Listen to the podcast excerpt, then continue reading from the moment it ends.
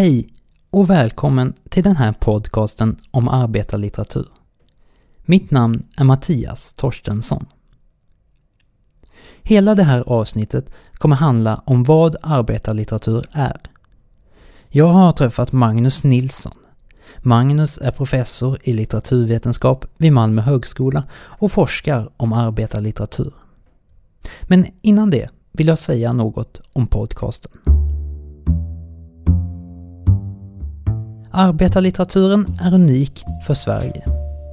Ingenstans är den arbetarlitterära traditionen så stark som här. Trots det får arbetarlitteraturen i många sammanhang inte den uppmärksamhet den förtjänar. Det var av delvis den anledningen jag bestämde mig för att göra den här podcasten.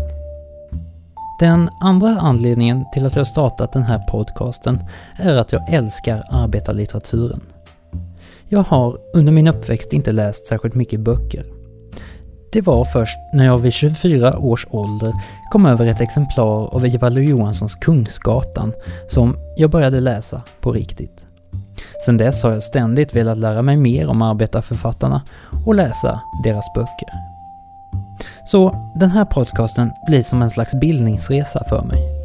Och jag hoppas att den även kan bli en bildningsresa för dig. Oavsett om du redan älskar litteraturen och vill lära dig mer, eller om du aldrig läst en bok, är det en podcast för dig. Du kommer märka att det är en annorlunda podcast. Framförallt vill jag att vi gör den tillsammans. Tillsammans ska vi lära oss mer om arbetarförfattarna och tillsammans ska vi läsa deras böcker. Så vår bildningsresa börjar hos Magnus Nilsson på Malmö högskola. Jag hörde av mig till Magnus för att få reda på vad arbetarlitteratur egentligen är. Magnus berättade om sin forskning och om varför arbetarlitteraturen traditionellt inte fått särskilt stor uppmärksamhet på universiteten, trots att den är kanske Sveriges främsta bidrag till världslitteraturen. Vi träffas i Malmö högskolas nya lokaler. Ett sånt här nybyggt hus med fyra hissar där man måste leta ett tag för att hitta de undangömda trapporna.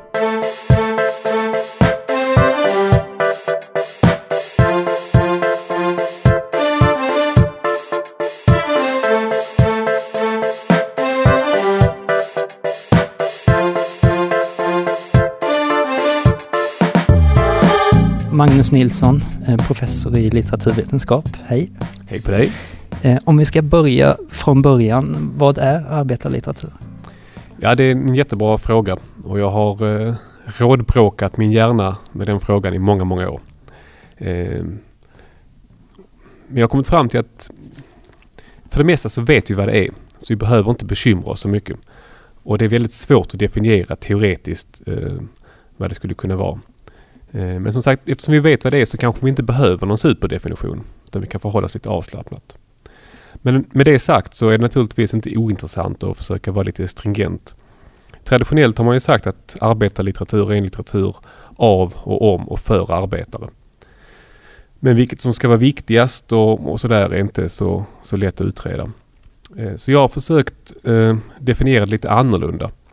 Och jag har kommit fram till att när man läser en bok och bestämmer sig för att det man läser är arbetarlitteratur så brukar det bero på att man kopplar samman det lästa med arbetarklassen och att den här sammankopplingen framstår som särskilt viktig. Det kan vara att man fäster stor betydelse vid att författaren är arbetare eller att boken handlar om arbetarklassen. Och när den där sammankopplingen blir eh, en dominerande faktor i litteraturreceptionen och som påverkar hur vi förstår det vi läser, då tror jag att man eh, kan sortera in det som arbetarlitteratur. Och när man då sorterar in det så, så, så, så sorterar man in litteraturen i någonting. Och det är då den här traditionen. Eh, vi vet helt enkelt att det finns en uppsättning texter som redan har betraktats som arbetarlitteratur. Och så stoppar vi in det lästa där. Och det innebär i sin tur att det kanske inte bara behöver vara en sammankoppling med arbetarklassen som gör att man kategoriserar litteratur så. Det kan också vara en likhet med tidigare arbetarlitteratur. Att om man läser någonting och det påminner om Ivar Johansson till exempel. Så vet vi att Ivar Johansson betraktas som arbetarförfattare och då betecknar vi det vi läser på samma sätt. Okej, så det finns någon slags eh, koppling mellan arbetarlitteratur och klass? Ja, jag tror att det är det som är själva den, den springande punkten. Eh, att arbetarlitteraturen har uppstått för att vi lever i ett klassamhälle. Eh, och vissa människor, vissa läsare har då uppmärksammat att de här klasskillnaderna som präglar till exempel ekonomin också är intressanta på kulturens och litteraturens område. Och det är egentligen inget särskilt spektakulärt. Om vi tittar på äldre litteratur så vet vi alla att litteraturen från medeltiden ofta uttrycker eh, vissa grupperingars alltså åsikter och värderingar. Eh, man kan prata om det borgerliga dramat och den borgerliga romanen. Och det är ingenting särskilt kontroversiellt. Eh, däremot så har det av olika anledningar varit kontroversiellt att koppla samman litteratur med just arbetarklassen. Vissa har ansett att arbetare kanske inte skulle vara riktigt förmögna eh, att skapa stor litteratur. Eh, men det har gjorts och detta har visat sig vara intressant. Åtminstone under vissa perioder. Det är ju så att arbetarlitteraturen har varit som mest uppmärksammad under de perioder då arbetarklassen har varit i centrum på olika sätt. Till exempel på 30-talet när eh, ja, Socialdemokraterna erövrade regeringsmakten och arbetarrörelsen började sätta sin prägel på samhället. Eller på 70-talet när eh, många författare och kritiker eh, var vänsterintellektuella och intresserade sig för klass och klasskamp. Under de perioderna har det helt enkelt varit särskilt intressant att resonera kring förhållandet mellan klass och litteratur. Och eh, arbetarlitteraturen är då politisk också? Jag tror att den är politisk och den är politisk på väldigt många olika sätt. Jag tror till exempel att det faktum att arbetare kan bli kända författare är någonting som har varit lite kontroversiellt.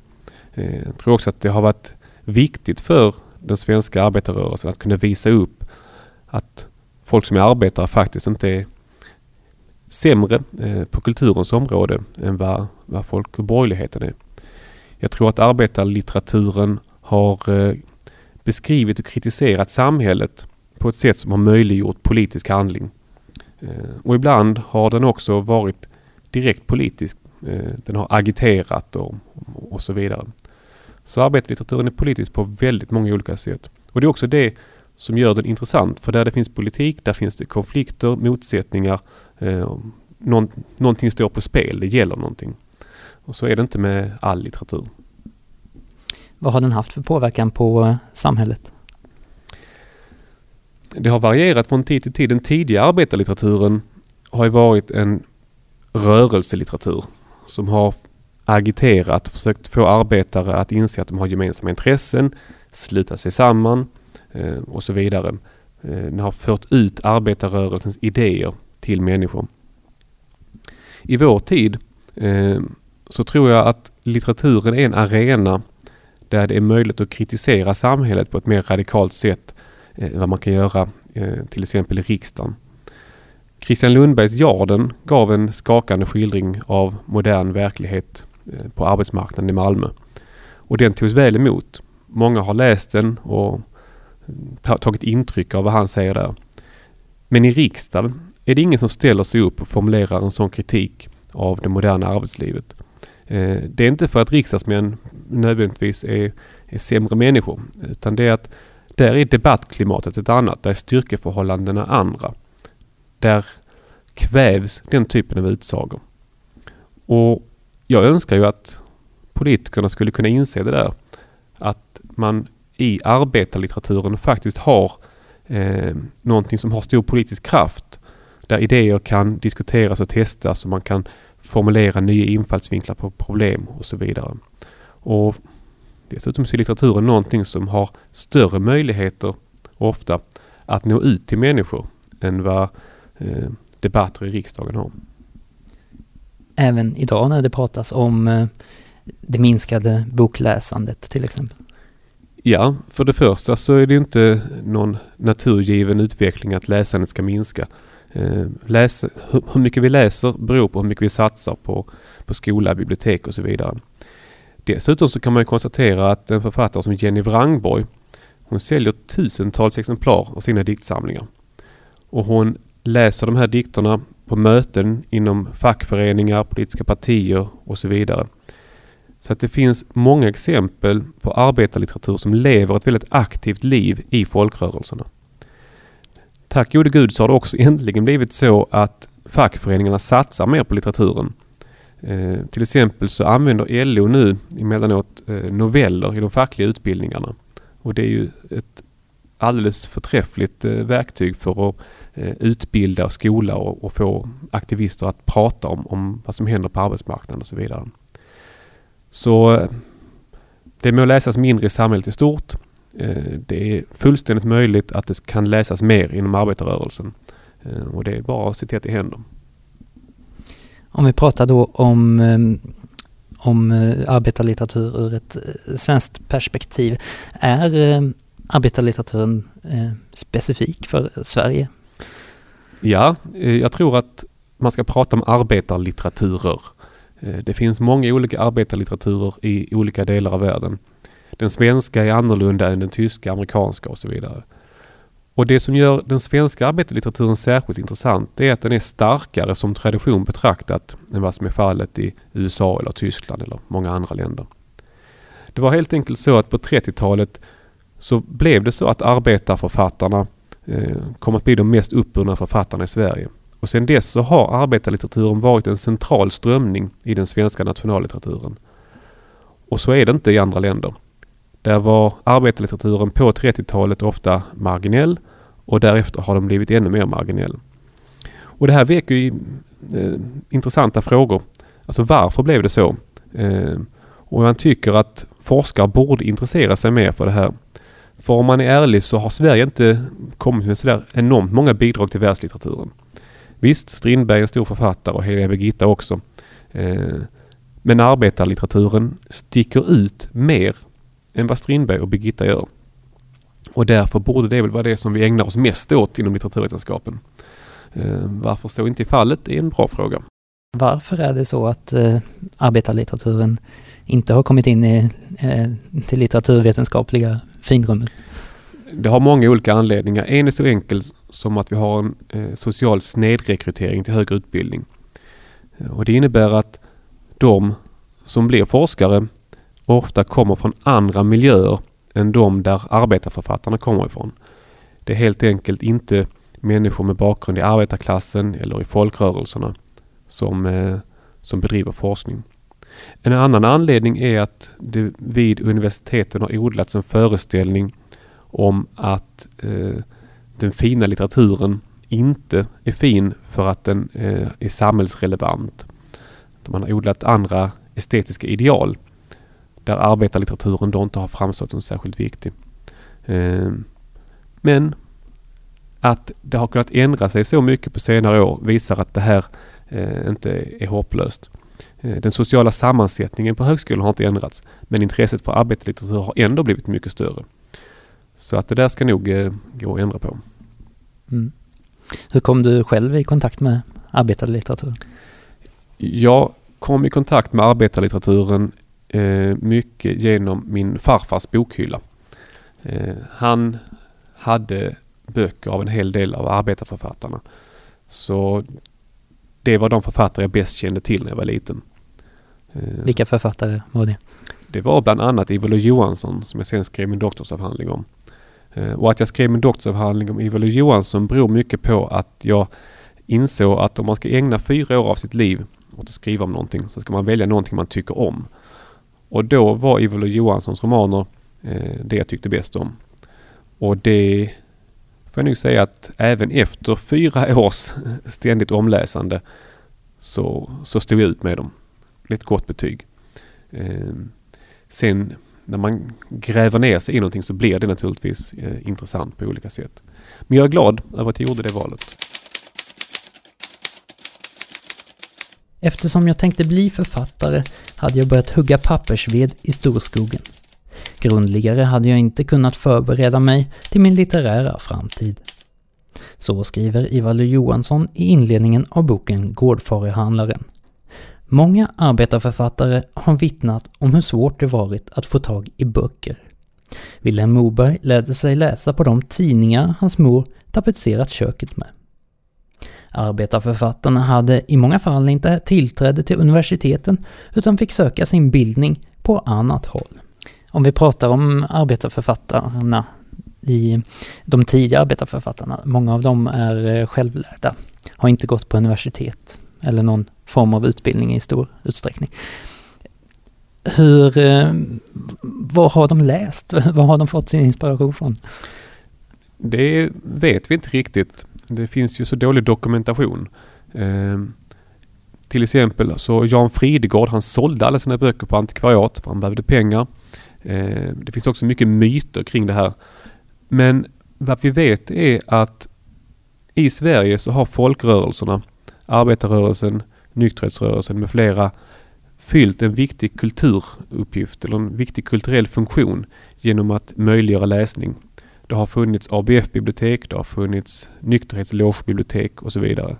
Folkhögskolorna har också varit viktiga. Många arbetarförfattare har gått på folkhögskola. Man har också läst brevkurser. Eh, man har, vad, är, vad är en brevkurs? En brevkurs är en distanskurs innan internet. Eh, där man alltså per riktig brevkorrespondens eh, utbildar sig. Ett alldeles utmärkt tidsfördriv. Så man har kämpat på olika sätt för att tillgodogöra sig bildning och det har väl gått ganska bra. Mm. Finns det någon, någon, om man pratar om litteratur, då som har inspirerat till den här arbetarlitterära traditionen. Vad skulle det vara för litteratur? Det finns en stor debatt om Strindberg och arbetarförfattarna. Många menar att Strindberg, som ju var en väldigt radikal författare, visade arbetarna att litteraturen eh, kunde vara en viktig politisk kraft. Eh, jag är inte så säker på att det där stämmer rakt av. Eh, de tidiga arbetarförfattarna gillade väl Strindberg men de var också oerhört inspirerade av Viktor Rydberg och, och många andra. Eh, så att hitta någon enskild litterär källa, det tror jag blir, blir svårt. Men att det allmänna kulturarbetet inom arbetarrörelsen har varit av betydelse, det tror jag är, är säkert.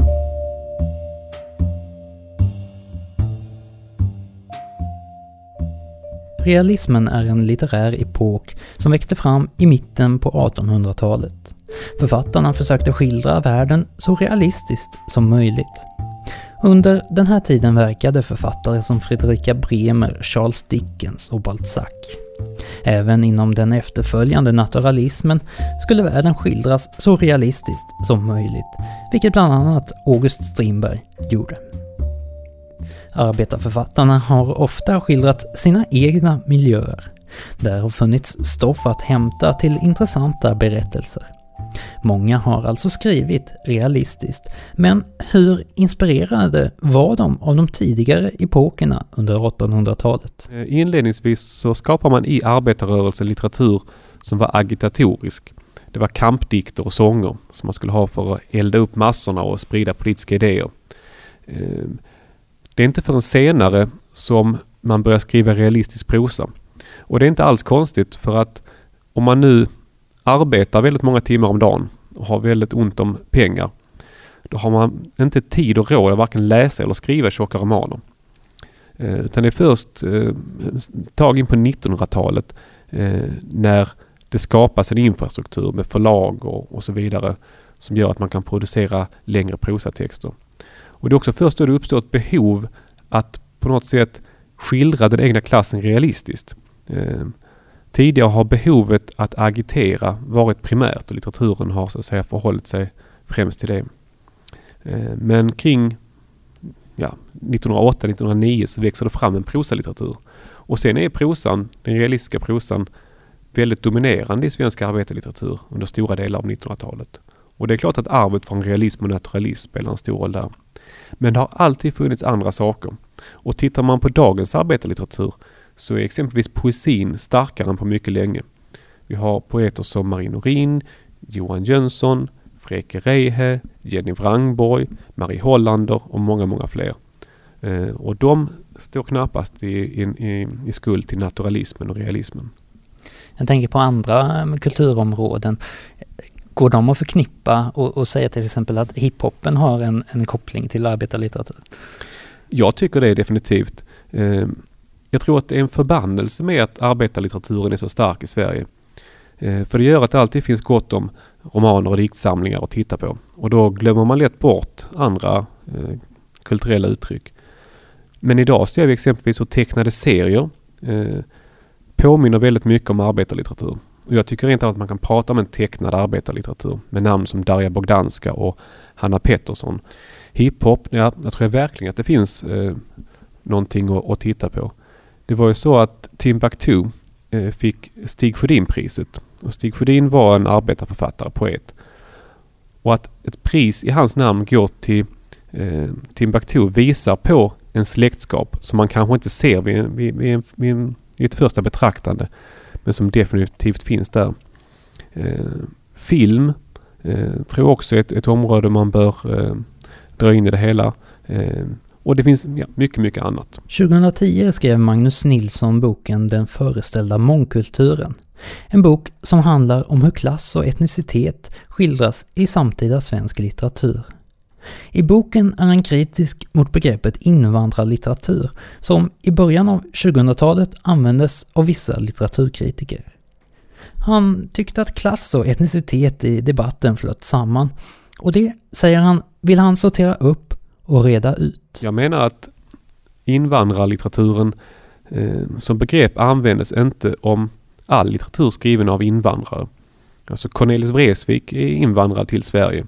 Eh, han kallas sällan för invandrarförfattare. Däremot en författare som eh, är född i Sverige, som Jonas Hassan Khemiri, kunde kallas för invandrarförfattare. Bakom hela diskussionen låg alltså ett intresse för människor som såg annorlunda ut. Det var egentligen det man ville åt, men man klädde det där i, i andra eh, termer. Det fanns också eh, en tendens att hävda att svenskar och invandrare, att det var en, en, en väldigt viktig skillnad på de här två grupperna. Och att det eh, var man tvungen att förstå om man skulle förstå det samtida Sverige. Det vill säga man glömde bort andra saker som eh, konflikter mellan klasser eller skillnader mellan kön. Eh, och överhuvudtaget var det en enspårig, lite nervös eh, diskussion. Eh, och där tror jag att, att saker har ändrats. Att vi har blivit lite bättre på att hantera den moderna verkligheten. Och arbetarlitteraturens återkomst är ett tecken på det. Att man faktiskt kan prata om klass på ett mer kvalificerat sätt igen. Hur skildras då etnicitet och klass i samtida arbetarlitteratur? Ett exempel är Christian Lundbergs bok Jarden. I boken skildrar Christian Lundberg arbetsvillkoren som bemanningsanställd i hamnen i Malmö. I boken finns både en koppling och en skillnad mellan klass och etnicitet. Jag tror att man å den ena sidan ska skilja på de där sakerna eh, analytiskt. Alltså att man ska säga att klass är ett begrepp och etnicitet är ett annat och de fungerar på delvis olika sätt. Samtidigt så måste man naturligtvis inse att verkligheten är komplex och att de här sakerna i allra högsta grad är förknippade med varandra. Och det visar Christer Lundberg. Han visar hur han, när han arbetar som daglönare i Malmö, har en privilegierad position. Det är att han är, svensk och att han har vit hud. Och att det innebär stora skillnader gentemot andra arbetare. Samtidigt visar han också att det bortom de skillnaderna finns en grund för solidaritet. Att man utsätts för samma elände på sina arbetsplatser. Så han kan man, man kan nästan framhålla Christian Lundberg som ett ideal. Han förmår se att de här sakerna är olika eh, men han insisterar också på att de i praktiken eh, kan vara väldigt sammanflätade. Malmö högskolas bibliotek är inrymt högst upp i den högskolebyggnad som kallas Orkanen. Därifrån har man god uppsikt över hamnområdet. När jag träffar Magnus pågår utställningen Kvinnor, klass, kultur. En utställning om kvinnliga arbetarförfattare. Ett rum i mitten av biblioteket har försetts med en vägg där porträtt av kvinnliga arbetarförfattare hänger på rad. På tv-skärmen rullar en intervju med Darja Bogdanska vars huvudkaraktär i seriealbumet Wage Slaves står bredvid som pappfigur. Eget man gjort och den här består av hans gamla garderobsdörr som har sågats ut och försetts med en framsida då. Eh, en, ja, huvudkaraktären i Wage Slaves av Darja Bogdanska. Så det har varit väldigt eh, mycket smickrande och pysslande. Han har även offrat några vedträn för att ge stadga åt eh, figurerna. Ja, ambitiöst. Eh, vi befinner oss alltså på Malmö högskola i biblioteket. Vad har du att säga om utställningen här? Ja, det är en jättetrevlig utställning och den har fått väldigt mycket uppmärksamhet både internt på högskolan och, och utanför. Och det är vi glada för. Egentligen vill jag bara hänga upp några vepor om Maria Sandel som jag hade fått låna. Eh, men bibliotekarierna övertalade mig att göra någonting större och det blev mycket större. Eh, och det är jättemånga som har varit inblandade. Det har varit lärare som undervisar i serieteckning och har varit ett stort antal bibliotekarier. Så att, nej, det har blivit trevligt och bra. Vad har reaktionerna varit? Eh, de har varit eh, positiva. Eh, det har skrivits lite olika tidningar om det här. Man har tyckt att det var ett intressant ämne. Och det var det vi kände att det ligger lite i tiden. Det finns ett ökat intresse för arbetarlitteratur och det finns också ett ökat intresse för de kvinnliga arbetarförfattarna. Som ju tidigare har ja, varit, levt en ganska undanskymd tillvaro. Men ja, nu vill man veta mer om dem.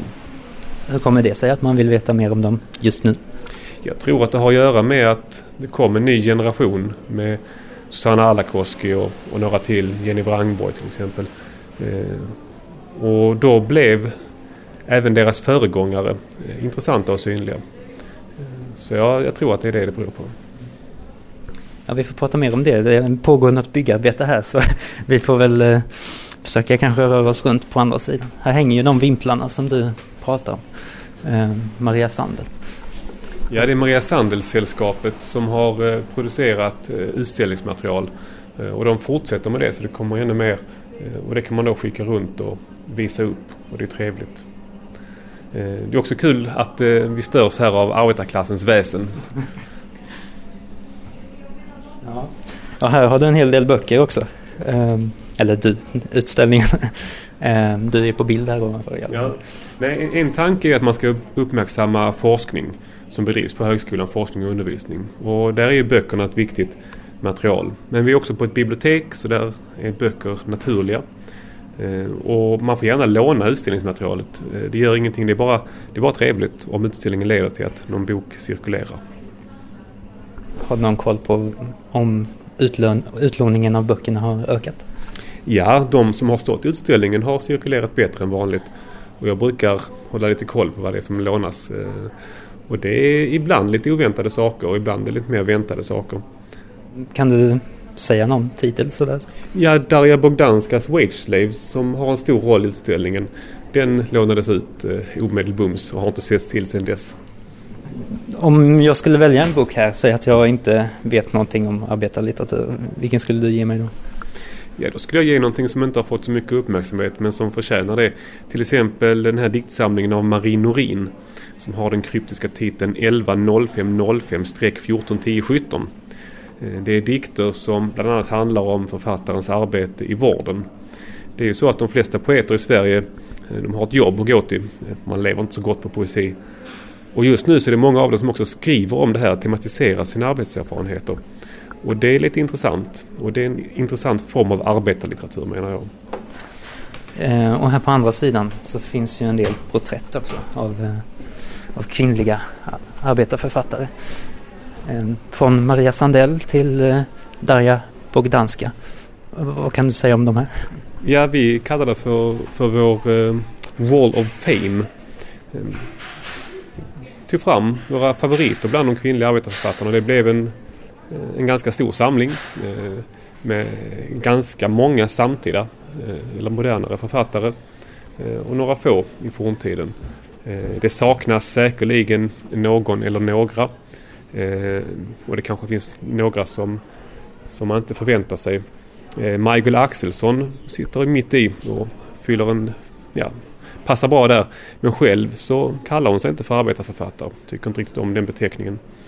Eh, Anneli Jordahl fick vi med och jag har fått höra nu att hon är lite irriterad över att hon inte betraktas som arbetarförfattare alltid. Så vi har väl gjort någon arg och någon glad. Ja. Eh, har du själv någon favorit här? Ja, jag tycker väl mer om, om vissa än de andra. Eh, vissa är, tycker jag är intressanta litteraturhistoriskt och sådär. Och andra är mer personliga favoriter. Eh, jag är väldigt svag för Marie Hollanders dikter till exempel. Eh, jag tycker jättemycket om eh, Molly Jonssons Pansarkryssaren. Men det finns många andra här som också är, är väldigt bra. Ehm, jag läste någonstans här också på någon av eh, texterna att eh, det var ganska få kvinnliga arbetarförfattare förr. Men att det de senaste åren är ganska många. Hur kommer det sig? Ja, anledningen till att det var så få förr brukar man säga är att det var ännu svårare för kvinnorna att slå igenom som författare om de kommer ur arbetarklassen än vad det var för männen. Moa Martinsson som är en av få i den här 30-talistgenerationen var exempelvis mycket äldre än, än många av de manliga kollegorna. Hon hade ingen chans när hon var 20 att bli författare. Men det hade männen i, i något större utsträckning. Ehm, så att det kan ha ändrats på det sättet att det har blivit enklare för arbetarkvinnor att, bli författare. Ehm, det är, det är en möjlig eh, förklaring. Men det är väl också det att man har blivit bättre på att uppmärksamma de kvinnliga arbetarförfattarna. De har inte drunknat i flödet på samma sätt. Eh, beror det också på att, eh, att en större del av, eh, av kvinnor tillhör arbetarklassen idag? Eller är det en... Ja, alltså det har, det har alltid funnits mycket kvinnor i arbetarklassen eh, men det har varit färre författare. Men det är helt rätt att man idag kan se en femininisering av arbetarklassen i takt med att vi har en förskjutning från tillverkningsindustri eh, till serviceproduktion och, och reproduktion och så vidare. Eh, där kvinnorna utgör en, en, majoritet av de anställda.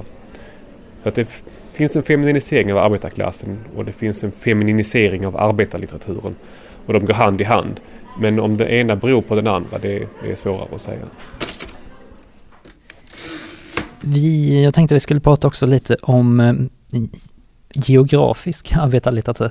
Eh, vad finns det för skillnader i, i arbetarlitteraturen från till exempel författare som kommer från Norrland eller från Småland? Det där är ett eh, populärt ämne för litteraturhistoriker. Man vill ofta skriva om den norrländska och den småländska och så vidare, arbetarlitteraturen. Eh, och det finns säkert skillnader, eh, men jag tror inte de ska överdrivas. Jag har nyligen intresserat mig för just den här frågan eh, och då hittade jag Bengt Lidfors som var arbetarrörelsens viktigaste litteraturkritiker kring sekelskiftet 1900. Han var på många sätt galen. Bland annat var han fullblodsrasist.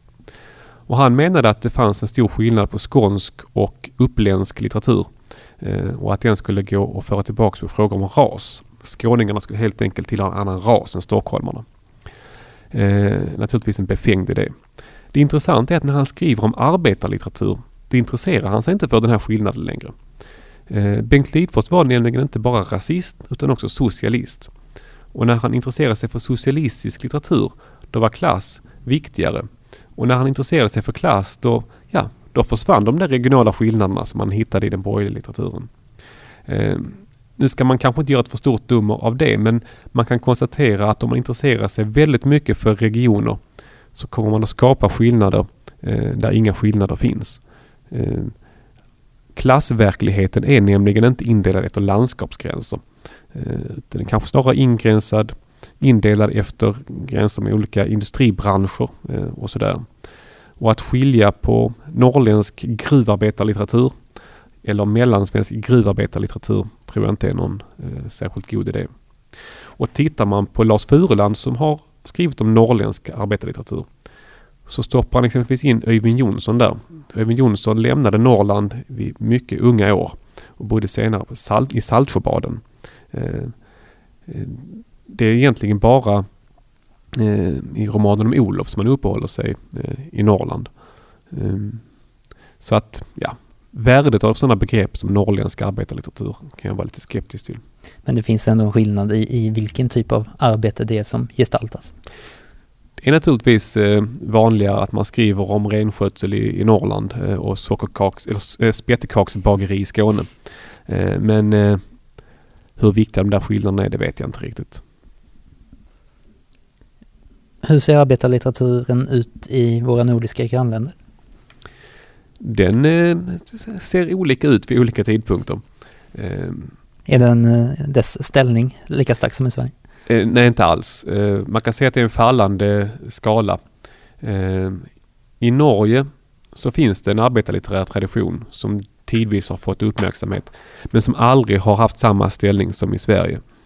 I Danmark så har man den första stora nordiska arbetarförfattaren Martin Andersson Nexö Eh, men man har efter Nexö inte haft eh, någon stark arbetarlitterär tradition.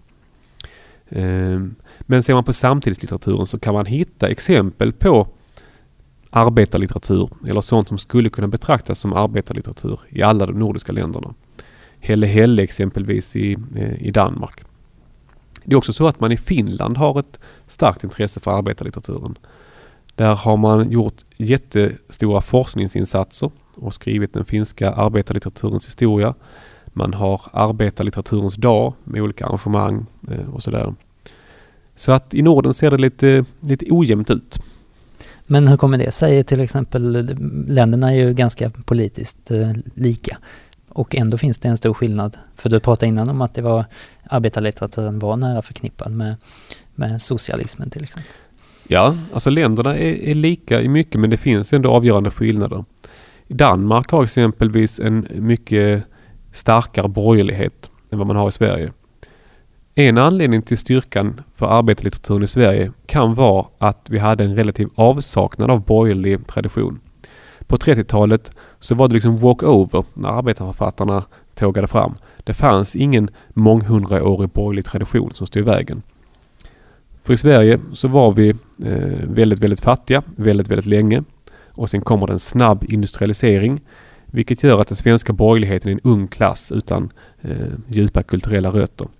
I Danmark ser det delvis annorlunda ut och där fanns en starkare borgerlig kultur som man aldrig bröt igenom från eh, arbetarlitteraturens sida. Hur sålde arbetarlitteraturen? Arbetarlitteraturen är en eh, försäljningsframgång utan motstycke. Ehm, efter andra världskriget så gavs många arbetarförfattares böcker ut i en slags folkupplagor. Bland annat genom Folk till Bilds eh, bokklubb. Och där sålde bland annat Jan Fridegård över en miljon böcker. Moa Martinsson och Ivar Johansson sålde strax under en miljon.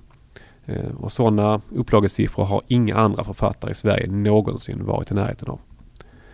Eh, så att man har både eh, varit framgångsrika hos kritiker och recensenter och hos den breda allmänheten och det är väldigt unikt. Så det är egentligen alla samhällsklasser som har läst arbetarlitteratur? Ja, och ofta är det så intressant att det först har varit borgerligheten som har läst och fått upp ögonen för någonting. Ivelo Johanssons Godnatt jord eh, kom ut som andra romaner i en upplaga på kanske 2000 exemplar på 30-talet och fick bra kritik.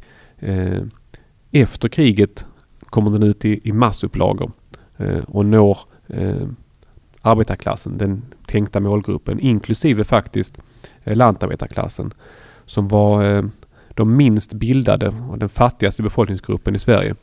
Eh, så han nådde ut brett, både herresäten och stugor. Nådde de utomlands också? Inte i den utsträckning de förtjänar. Alltså det finns naturligtvis översättningar av svensk arbetarlitteratur till, till andra språk. Men eh, på engelska exempelvis har man aldrig nått några enorma framgångar. Så det finns mycket att göra. Jag vill också bara hinna prata någonting om, om teman som skildras i, i arbetarlitteraturen. Är det arbete som skildras eller är det annat? Traditionellt så är det inte så. Eh, det har skrivits överraskande lite om själva arbetet. Eh, man har skildrat människoöden, eh, arbetande människors öden, men inte ödet att arbeta. Men där kan man se att någonting har hänt. I samtidslitteraturen finns det relativt gott om arbetsskildringar. Maria Hamberg har exempelvis skrivit realistiskt om eh, hur det går till på bilfabriker. Eh, Jenny Wrangborg har gett oss inblickar i kallskänkans arbetsvardag. Eh, det finns åtskilliga skildringar från vård och serviceyrken. Eh, och att man inte har skrivit så mycket om det tidigare beror väl på att det inte är några klassiska litterära ämnen. Litteraturen har handlat om kärlek i huvudsak. Eh, så det finns som inga modeller att falla tillbaks på eh, när man ska skildra arbete. Men att man har skapat en arbetsskildrande litteratur visar ju också vilken förnyelsekraft det finns i arbetarlitteraturen. Och den kan säga, dra in helt nya verksamhetsområden i, i, i konsten. Slutligen, om eh, man aldrig har läst arbetarlitteratur, vad, var ska man börja? Eh, man kan börja nästan var som helst men naturligtvis så, så Moa Martinsson och Ivar Johansson är två av de allra största namnen. Eh, så det är en bra plats att börja på. Om man vill läsa någonting mer samtida så varför inte titta på tecknade serier. Eh, Darja Bogdanskas Wage Slaves eller Anna Petterssons Pigan. Eh, mycket, mycket trevliga texter. Magnus Nilsson, tack så mycket för att du var med. Tack själv. Det var intressant att höra Magnus definition av arbetarlitteratur. Att den är tätt förknippad med arbetarklassen och att den i många fall är politisk. Det slår mig att det kanske är därför som jag tycker så mycket om den. Jag finner politik intressant och det moderna genombrottet, realismen och naturalismen kring 1800-talets slut var den epok som intresserade mig mest när jag läste litteraturvetenskap. En tid då den danska litteraturvetaren Georg Brandes förkunnade att litteraturens syfte var att sätta problem under debatt. Att eh, arbetarlitteraturen i många fall är politisk betyder inte att den saknar estetik. Många verk har en stil och ett språk som håller hög litterär kvalitet. Det här var det första avsnittet av den här podcasten. Jag berättade ju i början om hur jag upptäckte arbetarlitteraturen. Berätta gärna om din relation till arbetarlitteraturen.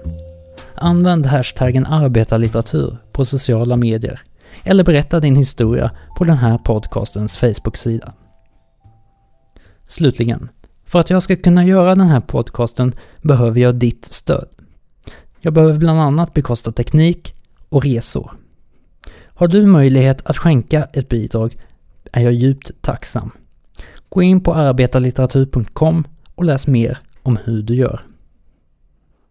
Nästa avsnitt kommer om två veckor. Då ska det handla om en av våra absolut tidigaste arbetarförfattare, Maria Sandell. Tills dess håller jag dig uppdaterad via sociala medier. Tack för att du lyssnat och glöm inte att sprida podcasten till dina vänner. Vi säger så.